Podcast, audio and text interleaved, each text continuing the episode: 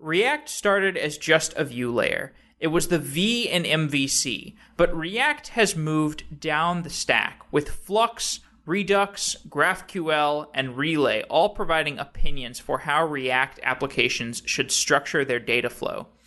Jared Forsyth works at Khan Academy, which uses React on the front end. At Khan Academy, Jared has experimented with many different ways of handling data flow for a React application. And in today's episode, we not only discuss the conventional tools for React applications, but we also talk about Clojure Script, Reframe, and Om Next, which are solutions for React data handling, but are outside the world of raw JavaScript. Many fans of Software Engineering Daily are listening through the browser, whether that browser is on their mobile application or on their desktop. And if you are one of those people, the Practical Dev is where you should go to listen to Software Engineering Daily it uh, is a better browser experience. The Practical Dev has teamed up with us to create a place to read and listen about software engineering. Uh, check out our new site at dev.to slash se daily. That's dev.to slash se daily. You can listen to our episodes, you can read our content. That's really a great site.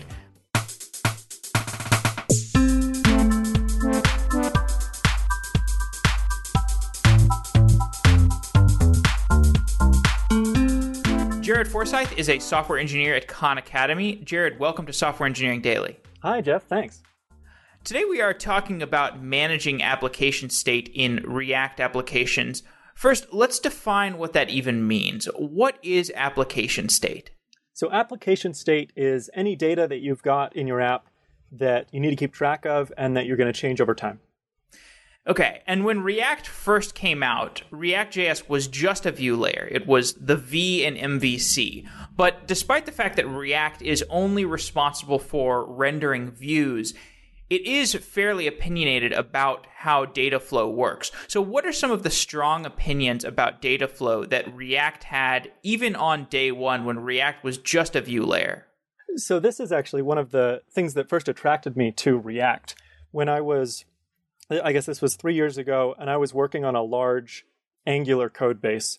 And one of the things that kept bogging me down is that the data, the state that I was trying to change, was distributed throughout the app, and various places, various parts of the code would change the state. And in order to understand, okay, where does this variable belong? How is it going to change over time? I'd have to read through hundreds of lines of code. And so React has this very strong opinion about data, where data comes from, and who gets to change it. And that is encapsulated in the difference between props and state. In a given React component, the props are data that it gets from its parent, and state is data that it is allowed to change itself.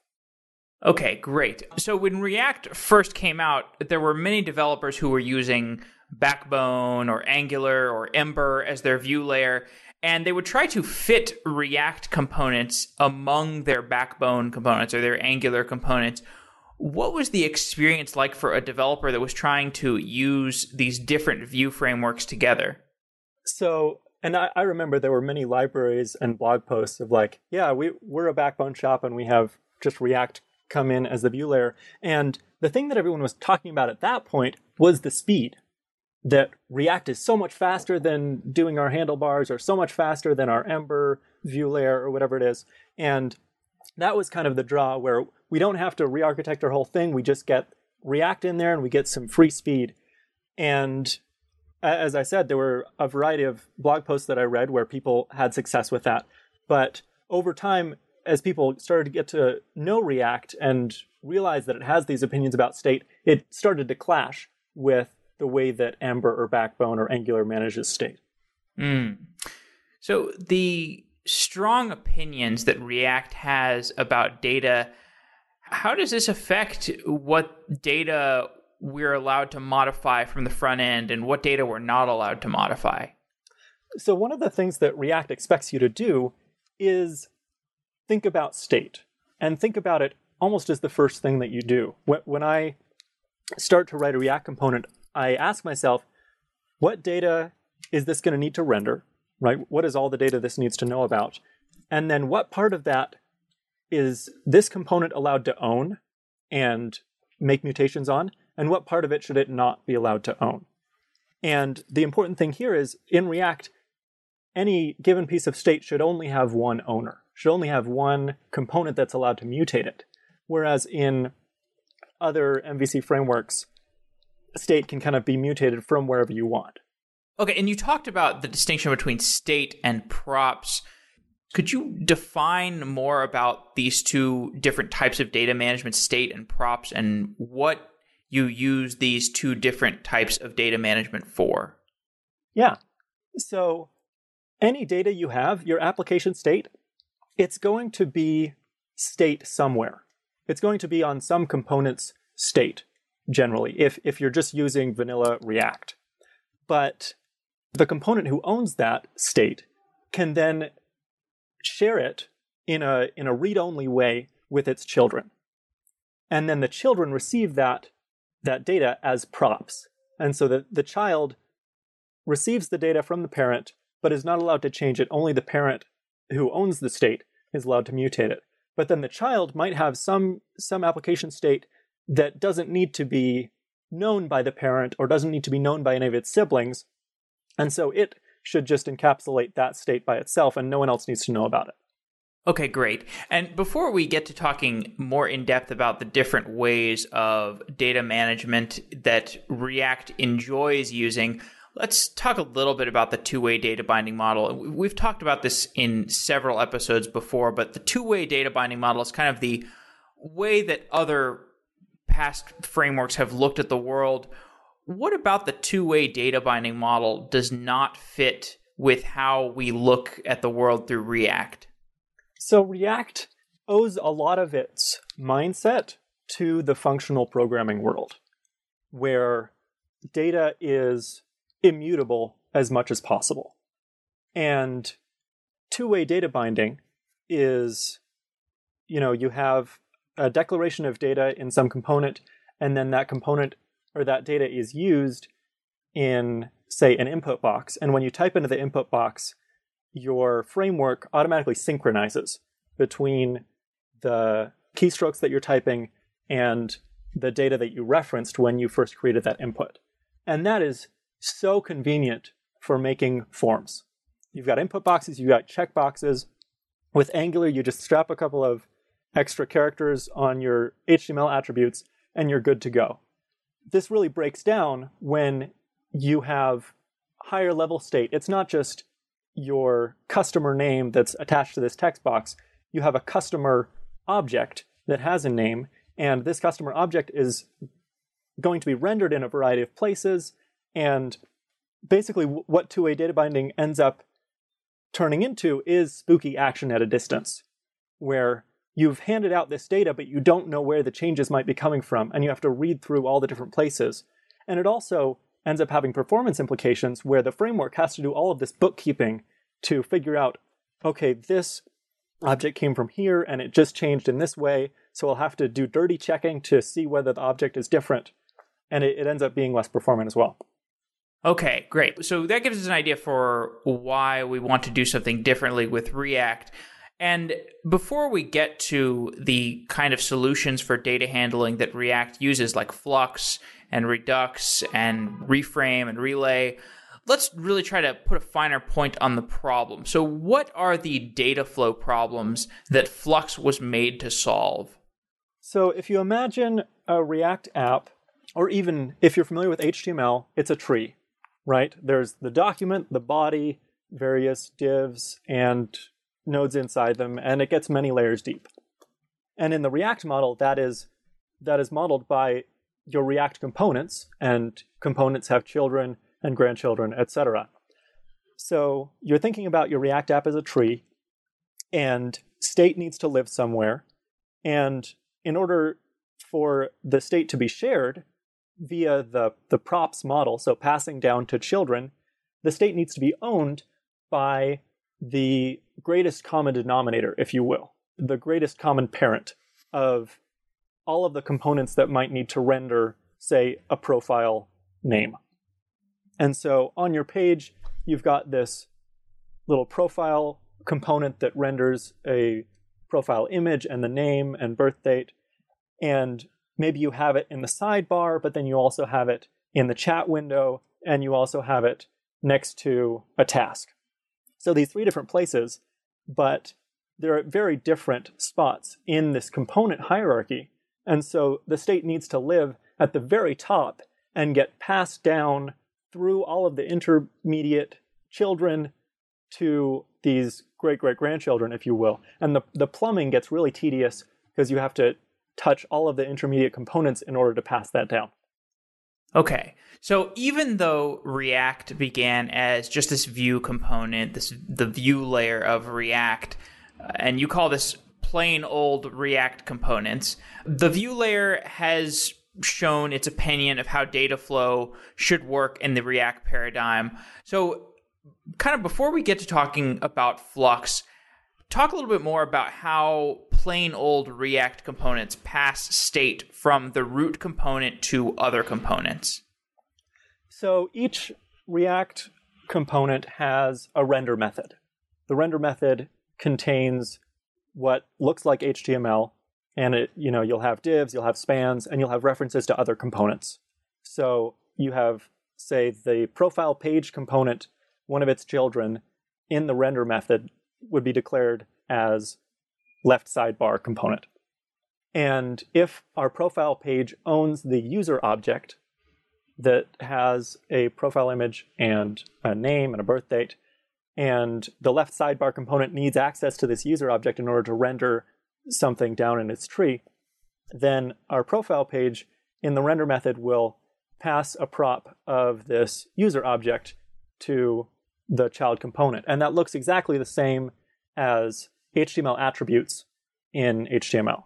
So you've got user profile equals this.state.user profile. Okay, got it. So it, we've done a ton of shows on Flux. So if listeners want to know more about it, they can listen to the archives. But from a high level, how does Flux suggest that we handle data in React applications? So React had been around in public for about a year by the time that Flux came out. And people were starting to use React for larger and larger applications and experimenting with using backbone models, which have this two way data binding subscription idea, or using Ember and with React, and trying to solve these problems of how do I avoid plumbing this data all the way down through the tree if I need to use it in two separate places. And even before Flux came out, various people were trying to figure out is there some way to get outside of the tree so that I don't have to spend so much time digging through it?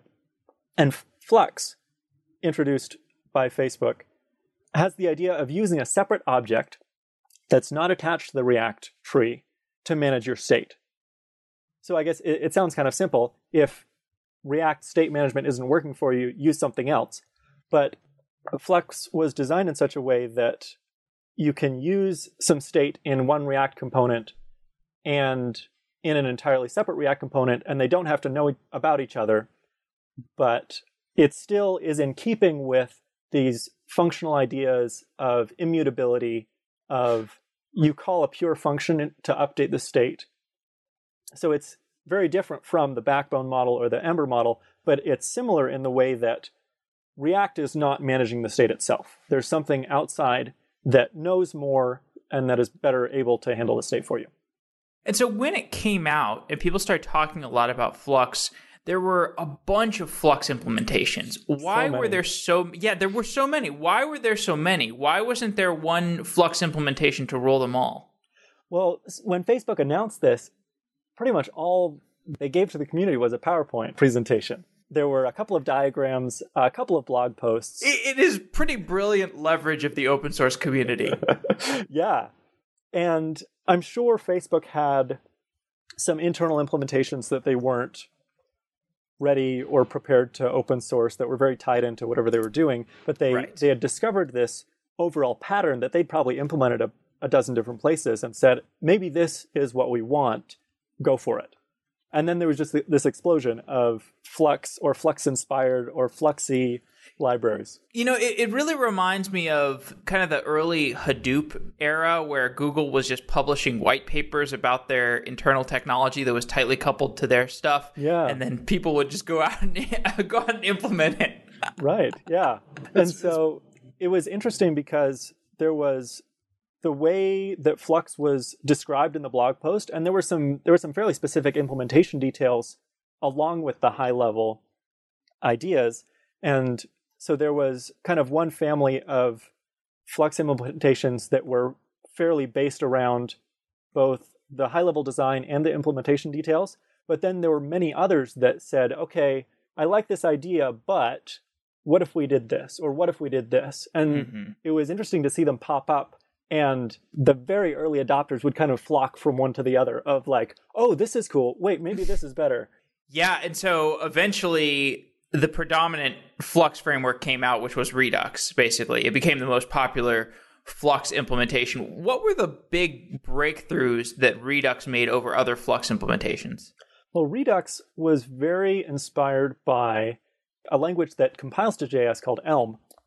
And Redux very much broke away from a lot of the implementation details that were described in the in the initial Flux blog posts. In the initial Flux, you had multiple stores you had a dispatcher that made sure that stores don't step on each other's toes. You had a variety of bookkeeping things and constants for making sure that the data flows in the right direction. And Redux was fascinating in that it it really carved away a lot of that and said what is the core of what we need to do? We need to have state, we need to change it over time, and we need to do that in a very clean and understandable way. And so in Redux, there's only one store, and you can you can get rid of half of the classes described in the in the original Flux design documents. Great, yeah. So, and we've also mentioned that Redux helps with testing. Can you explain this in more detail? Because I think this can sort of articulate some of the advantages of Redux. Yeah. So, one of the funny things about all these different libraries, in many cases, if you decided to kind of reduce them to mathematics, you'd find them all end up being the same equation. But the differences are what are the best practices associated with this library? What are the things that this library makes it much easier to do? And what are the things that it discourages you from doing? In Flux, the best practice was to have a store that is a class. And the mutator methods are functions on the class and they imperatively mutate the state. In Redux, the store is a bare object, just a, a plain old JavaScript object. And the way to mutate it is to have pure functions that don't live inside of a class. They just are declared in a module somewhere. And they take your state object and a description of how to mutate it, and they return a completely new state object, leaving the previous one unchanged. And that is what we call a pure function, something that doesn't mutate anything outside. It doesn't have any visible side effects. The only thing that you can see is what it returns. It's like a append only version of history. Exactly. And because you have these pure functions, it's much easier to test because you can have your initial test data, run a dozen of these functions on it in succession and you'll see, okay, what happens after all of these happen in order. Or you can run the dozen functions each only with the initial test data and they don't they don't step on each other's toes. Right. Okay. So Redux does require you to touch three different files in order to create a new action. Can you explain why this is necessary and maybe is is there a way that this might get simpler in the future? So this comes down to the question of boilerplate. And to be clear, Flux has more boilerplate. and this is one of the things I think about when thinking about Ember. Ember has very strong conventions about how files should be named, where they should be placed, how you organize your components. And for people just getting into it, it can feel like a lot of why do we have this convention? It wouldn't it be easier for them to all just be in the same folder? Why do I have to name the files a specific thing? But where that pays dividends is three months down the road when someone comes in and is is looking at your project and wants to know where to start. Yeah. So you're incrementally paying for maintainability down the road. And that mm. is what happens with the Redux conventions, where, yes, best practice Redux is to have three separate files and each contains a part of the action. And so it can feel like a pain when you're like, I just want to add a new action. But the decision made with Redux is based on the idea that you are going to be reading the code a lot more often than you're going to be writing it. And specifically, the actions, you won't add, the ratio of actions added to other code changed is going to be fairly low. And so we're okay with having to change three different files when we just want to add a new action because when the next person comes in and wants to know how does state change over time, what is the one file I can look at that contains all of the mutation code? It's all just right there in one file. Mm-hmm. Okay, so talking about the transition from Flux to Redux, when people kind of started saying, "Oh, Redux is the way that we want to go," at Khan Academy, you eventually migrated to Redux. Can you talk about that migration from Flux to Redux? So the way we have it currently, all new code, all new projects use Redux, but that doesn't mean we don't have any Flux left over. It also, incidentally, doesn't mean we don't have any backbone left over, although that's almost out of the code base. because you're on a large project, there's some amount of desire to to shave the yak and go in and say, this new technology is unequivocally better and everything will be so much cleaner. And when I look at the old technology, I want to puke. So I will just fix it all. But at the end of the day, it doesn't help. In our case, it doesn't help students learn better. And so with us, our transition to Redux happened via educating our engineers and having a variety of internal talks about this is a good example of Redux. This is what we want to use going forward. This is the similarities to Flux, and this is how you can think about Redux so the transition is easier. And in a variety of places where Flux was used in, in a fairly small contained environment, we just transitioned that over so that we could more easily extend it in the future. And the education part of it was fairly simple because the underlying principles are the same. And it's just, it's mostly kind of the boilerplate that changes if you were doing Flux in quote unquote the right way to begin with. Mm-hmm. That sounds like a really great strategy for migration, both how you prioritized it, like kind of this doesn't really help our end users very much to go from framework A to framework B. Therefore, we're just going to kind of have a lazy eventual consistency sort of sort of strategy. Pretty interesting. So, okay, you've said that there are some kinds of state mutation that are still hard to represent using Redux. What are those kinds of state mutation? So, Redux, I said before that it's a very small core. It kind of took Flux and hacked away bits that weren't necessarily relevant to the core idea. So, Redux itself, I think Dan Abramov once tweeted that you can re implement Redux in 100 lines if you take out the comments.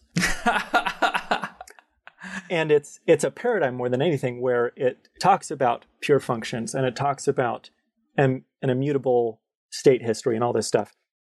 And so because of the small core, there there are a variety of things that are still kind of up in the air. Redux is not the the end state, but it has the possibility to become the end state because it doesn't have many opinions that are extraneous to its core mission, if you will. By that I mean Redux allows you to use various plugins, various wrapper functions or decorators, and because of that, the state management tool of the future might well be Redux plus these five plugins that we found are the right way to do it. Hmm. Okay, I see. I see what you're saying. So s- some things like how do I manage if I have a state machine where A goes to B and B goes to C, but B should never go to D, and D can only be gotten to from F. There are complex interactions that we need to be able to model that Redux ha- doesn't have an answer for, but it's okay because you can answer that in a way that's incremental. Yeah, okay, I understand. So it's almost like a very low level primitive. So it just doesn't really have the robust abstractions that might otherwise be built on top of it. Yeah, and it's it's very much following kind of the arc of Flux, where Flux was released as a design document, and then there was all this experimentation, and then Redux rose as the champion in in large part due to great documentation and really cool dev tools hmm. and really excellent open source community that that formed around it. Okay. So let's talk about Reframe because this is something we haven't talked about on Software Engineering Daily at all, and you talked about it in your React JS Conf talk. So Reframe is this ClojureScript library, very similar to Redux, and it, it's it's so funny because like six or seven or eight months ago, I think my my little brother, who is always on the cutting edge of React stuff, he's telling me about Om and Next, Om Next, and all this other stuff. Or I, I don't know if Om Next was around back then, but Om was. And I was like, okay, I don't know what this is. I don't care about it. But then, of course, eight months later, I see you talking about it. So what what is Reframe? What does this thing do, and what does it do differently than Redux? So, Reframe is almost like the sister library to Redux. It's the ClojureScript concurrent evolution because Reframe was actually started a little bit before Redux. They're both inspired by Elm, which is this functional programming language that compiles to JavaScript, is inspired by Haskell. So Reframe, many of the things that I love about Reframe are just because it's in ClojureScript. Um, so ClojureScript is much easier to use immutable data. It's much easier to think in this functional pattern. But the real thing that it has over Redux is the idea of subscriptions. And we haven't talked much about how Redux actually does the plumbing, but Reframe's subscriptions allow you to memoize or save computation so that you aren't redoing it later if the sources of data haven't changed.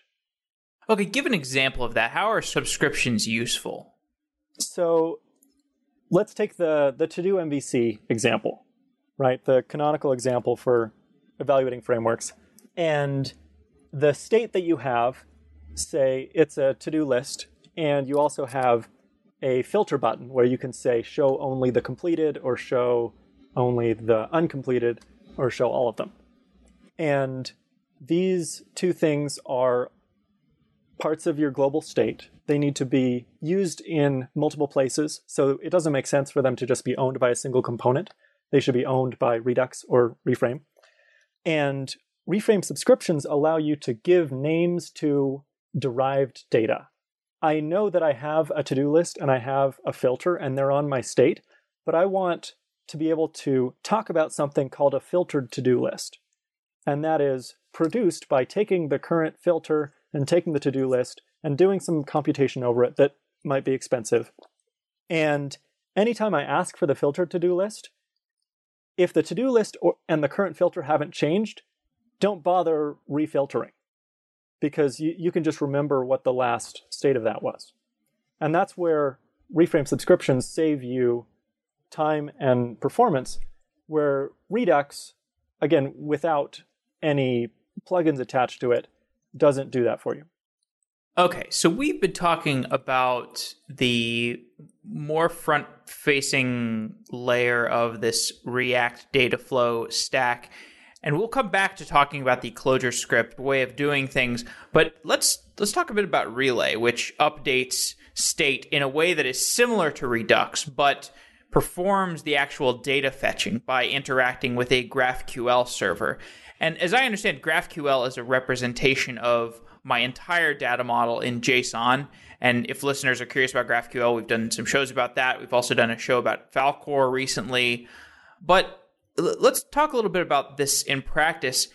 Does Relay define how I update the data model on the server? Does it define how I'm how I'm actually writing? So Relay does a lot.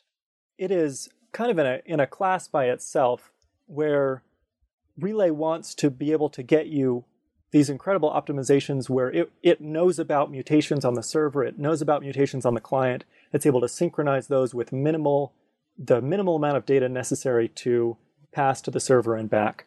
And because it needs to know about these things, it does require you to specify your mutations on the server and on the client.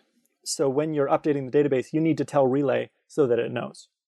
Okay, so how does an update work both on the client and the server? Can you just give like a high high level end to end? So on the server, you have your database and your, your API endpoints. Well, with Relay, there's only you don't actually have API endpoints because Relay handles that for you. That's one of the nice things about it. But on the server, you have mutations that you want to do, like adding a to-do list item. And you define that on the server with a, a mutation that you register with Relay, and you say, when the client wants to add a to-do list, this is how you change the server side knowledge of state. So whether it's just kind of a, an in-memory update or a database mutation that you send off. And as a result of adding a to-do list, these are the other parts of state that might change. Like if you have some denormalized data where you're also you have a database field that is the total number of to-do items in addition to the list of to-do items. On the server, you specify in your mutation that when somebody adds a to-do list item, this other piece of state might change. So you should better check that and send that back to the client because that might have changed. Mm. Okay. Right. So it can really propagate all the changes. It can not only does it route data and negotiate requests, like complex or well, request. I guess it it routes and simplifies requests that the client makes, and then it also can, if there's an update, it can say, well, here are the other things that are going to change as a result of that update. Yeah. Wow. Okay. So, okay. So obviously there's a lot of benefits to using Relay and it sounds like there are also a lot of costs. Could you give an overview of the, the pros and cons of using Relay in practice? So the way I think about Relay is I think about Facebook and their very high level needs. They need high performance. They need to be able to connect to billions of clients across the world in sometimes very data restricted environments. They have lots and lots of engineers working on the same code base. And they need to make sure that there are strong guarantees that one engineer over here isn't going to break things by accidentally changing an API endpoint or, you know, changing a version. Mm-hmm. And so Relay is is kind of the conclusion that they've come to for the best way to manage state at Facebook. And they open sourced it, put a ton of effort into making it something that the open source community could also use. And the benefits that you're going to get from Relay, I think, will will only bear fruit in the middle to long term. If you're making a large project that fits the constraints of Relay, and you expect to have two dozen people on it, you expect to be maintaining it for more than a year, more than two years, then six months from now, you'll you will be patting yourself on the back that you chose Relay um, mm-hmm. because it saves you so much time.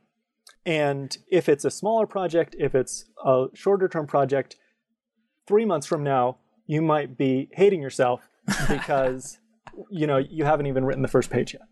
So, uh, you know, I did an interview about Falcor recently, and it was very interesting the discussion that we had about Falcor versus GraphQL and the Facebook stack, and how these two technologies basically evolved totally independently of another, but with very similar characteristics for how they work. And what I thought was interesting was that my impression is that Falcor is it embodies the data request needs that Netflix has, uh-huh. which are very different than the data request needs that Facebook has. And it's and they're like they look very similar to, you know, without, you know, looking at it with scrutiny. But when you look closely, you're like, "Oh, it would totally make sense why Facebook would develop GraphQL and Relay this way and why Netflix would develop Falcor this way." Would you agree with that? Yeah, I definitely agree. Relay and Falcor look like two different specific, I guess, application specific implementations of, of the same underlying idea. And my prediction is that within the next little bit, we'll figure out what that underlying idea is that isn't so specifically developed towards Facebook or Netflix needs Mm. that doesn't do as much for you, but that you can build on to meet your needs without adding so many requirements that you get bogged down. Very interesting. So maybe the core idea of look, I'm a front end developer. I need this data. I don't want to know, I don't want to have to know how to get this data. I just want to be able to access the entire object graph of everything in my company through a single JSON model. And I don't want to have to have any other requirements beyond that. Maybe that's the core idea that GraphQL and Falcor are both going for. It might be. And I know that there are some very smart people working on Relay that are very invested in open source, and they they're actively pursuing this idea of how can we make this simpler, more adaptable, less um, specific to our needs. And then on the other hand, there are people in the Redux community that look at Relay and say, "Oh, I like that part, but that other part I don't need at all," and are are trying to develop plugins to Redux that will get them halfway there. Okay, so I want to get into the weeds here near the end and talk some about Om Next, which is you describe it as like relay but with ClojureScript. So this is really getting into the specifics. And, uh, now we only have we literally only have the functional programming people listening. So we've got about fifty people tuning in at this point. Tell me how Om Next avoids using a GraphQL server. So, Om Next is you know developed by David Nolen, who works for Cognitect, which is the kind of parent company for Clojure and ClojureScript, and also a database called Datomic. And Datomic has a lot of really cool things about it, but one of them is a query syntax that is similar in nature to GraphQL, where you can describe your data needs and Datomic will just return the data that you want. And it can do joins behind the scenes and various things. So Om Next is kind of relay for the Datomic mindset.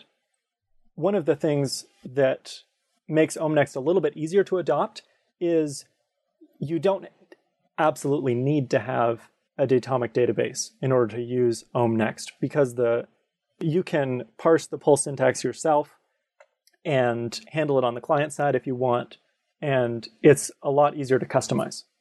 Okay, and one of the benefits of Om Next that you talk about is that if I'm making a request, I can specify how dynamic the data that I'm fetching is within that query. And this can be really useful because if I'm querying data about a user status, it's like a status is that's something that might change pretty often. So I would want to specify in my query, hey, uh, I need the the freshest version of this data.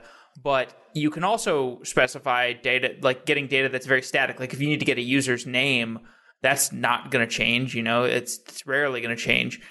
So, how important is this idea of specifying the dynamism of the the data that we're fetching? Like, does this allow for significant savings relative to like Relay and GraphQL?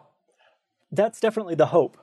Om Next is much less mature, if you will, or rather, they've taken their time to experiment with different things, try and make sure they're getting things right.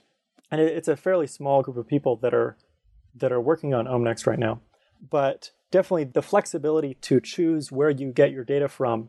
The idea is that it would have performance benefits, it would have bandwidth benefits, and your users will like you because you won't use as much of their data. And I was talking before about how when you look at these different frameworks, many times they all boil down to the same mathematical function, if you will. And I see that a lot in Relay and Om Next, where Om Next happens to be more configurable. They've thought about these kind of custom queries, querying different data stores that might be more dynamic or less dynamic. In Relay, you can technically do that, but you'll be writing several hundred lines of kind of boilerplatey code to get that to work for you. Whereas in Om Next, it's a first class citizen. I should ask here, why do people like ClojureScript so much? I can I can tell you why I like ClojureScript.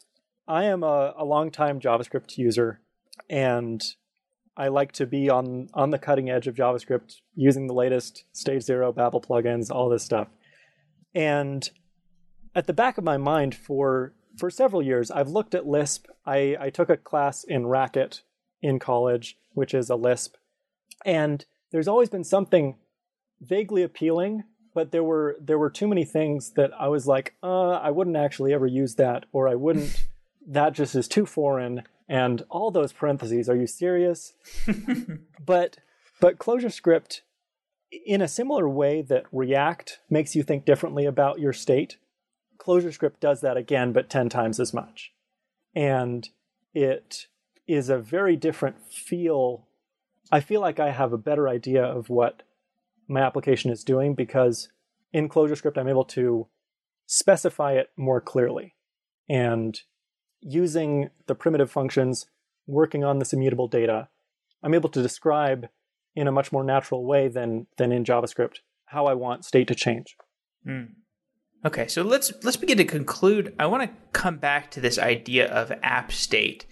You've suggested that developers need to decide on some conventions for how to manage their app state. So, what does this mean? Is a convention the same as a design pattern? I think of conventions as the kinds of things you decide on after two months where you know you, you've got five people working on a project and maybe you you haven't worked together before or you're at a new company you're in a new technology you're trying things out you're trying out react.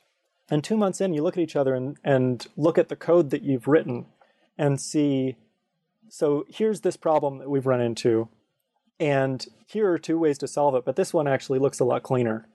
And so let's let's just decide even though there are pros and cons doing it one way is so much better than doing it three ways. So we'll decide on doing this one way. Mm. So, what are some of the conventions for application state that you've decided on for yourself? I really like Redux and the convention that Redux has for having immutable state and this kind of transaction log. And that is something that I that I've used for over a year now in in the applications that I do where mutations to state are pure functions that take in the old state, return a new state, and don't do any mutating. Mm. So you've mentioned that these different ways of setting up a React data flow, there's a trade-off between the setup time and how awesome they end up being for your team.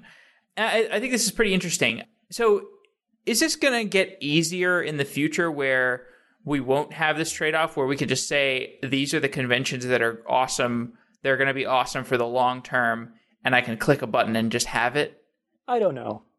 I think i mean this is basically the ruby on rails question i guess. Right? I think there might be a future where we have a much better idea of the different levels of requirements that we're going to have over time and over kind of size of of your app and the complexity. And we'll have a system where it's really easy to transition, where when you're just starting out, this is the way to do it. And once you get to a certain size or certain complexity, adding on these few extra things will will work seamlessly with what you've been doing so far. You'll have to do a little bit more boilerplate from now on, but it it's worth it because you're at that size. And I can imagine a couple of stages where we add on new plugins and, and new conventions to meet the growing size. Mm. How has the Khan Academy stack changed since you gave that talk at React JS Conf? There's been a lot of discussion about what conventions we should have. We have several different JavaScript applications that are in different parts of the Khan Academy website, some of them user facing, some of them are used by our content creators or our translators. And for the most part, they've been operating in, in isolation. You have, oh, these three people, they're they know all about the translator dashboard and they've they've been using Redux and loving it. These people over here, their project started on Flux, and so they've kind of kept on going. And recently we've been having discussions about what opinions should we have about React State and about for one of the things, for example, is should we bias toward components that don't have any state of their own and they just take props?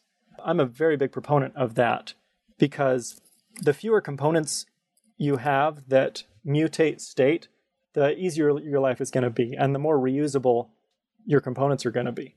Hmm. And so we've we've had discussions about that, and maybe talking as as an organization about what are the conventions we've found to be useful. Hmm. Okay, well, that's a great place to close off. Jared, thanks for coming on the show. This has been a great conversation. You've really enlightened me on some of the confusions around React state management that I had. Thank you so much. It was a pleasure. Thanks, man. And thanks for the reschedule. I really appreciate that. No, sure thing. Okay. All right, talk to you soon.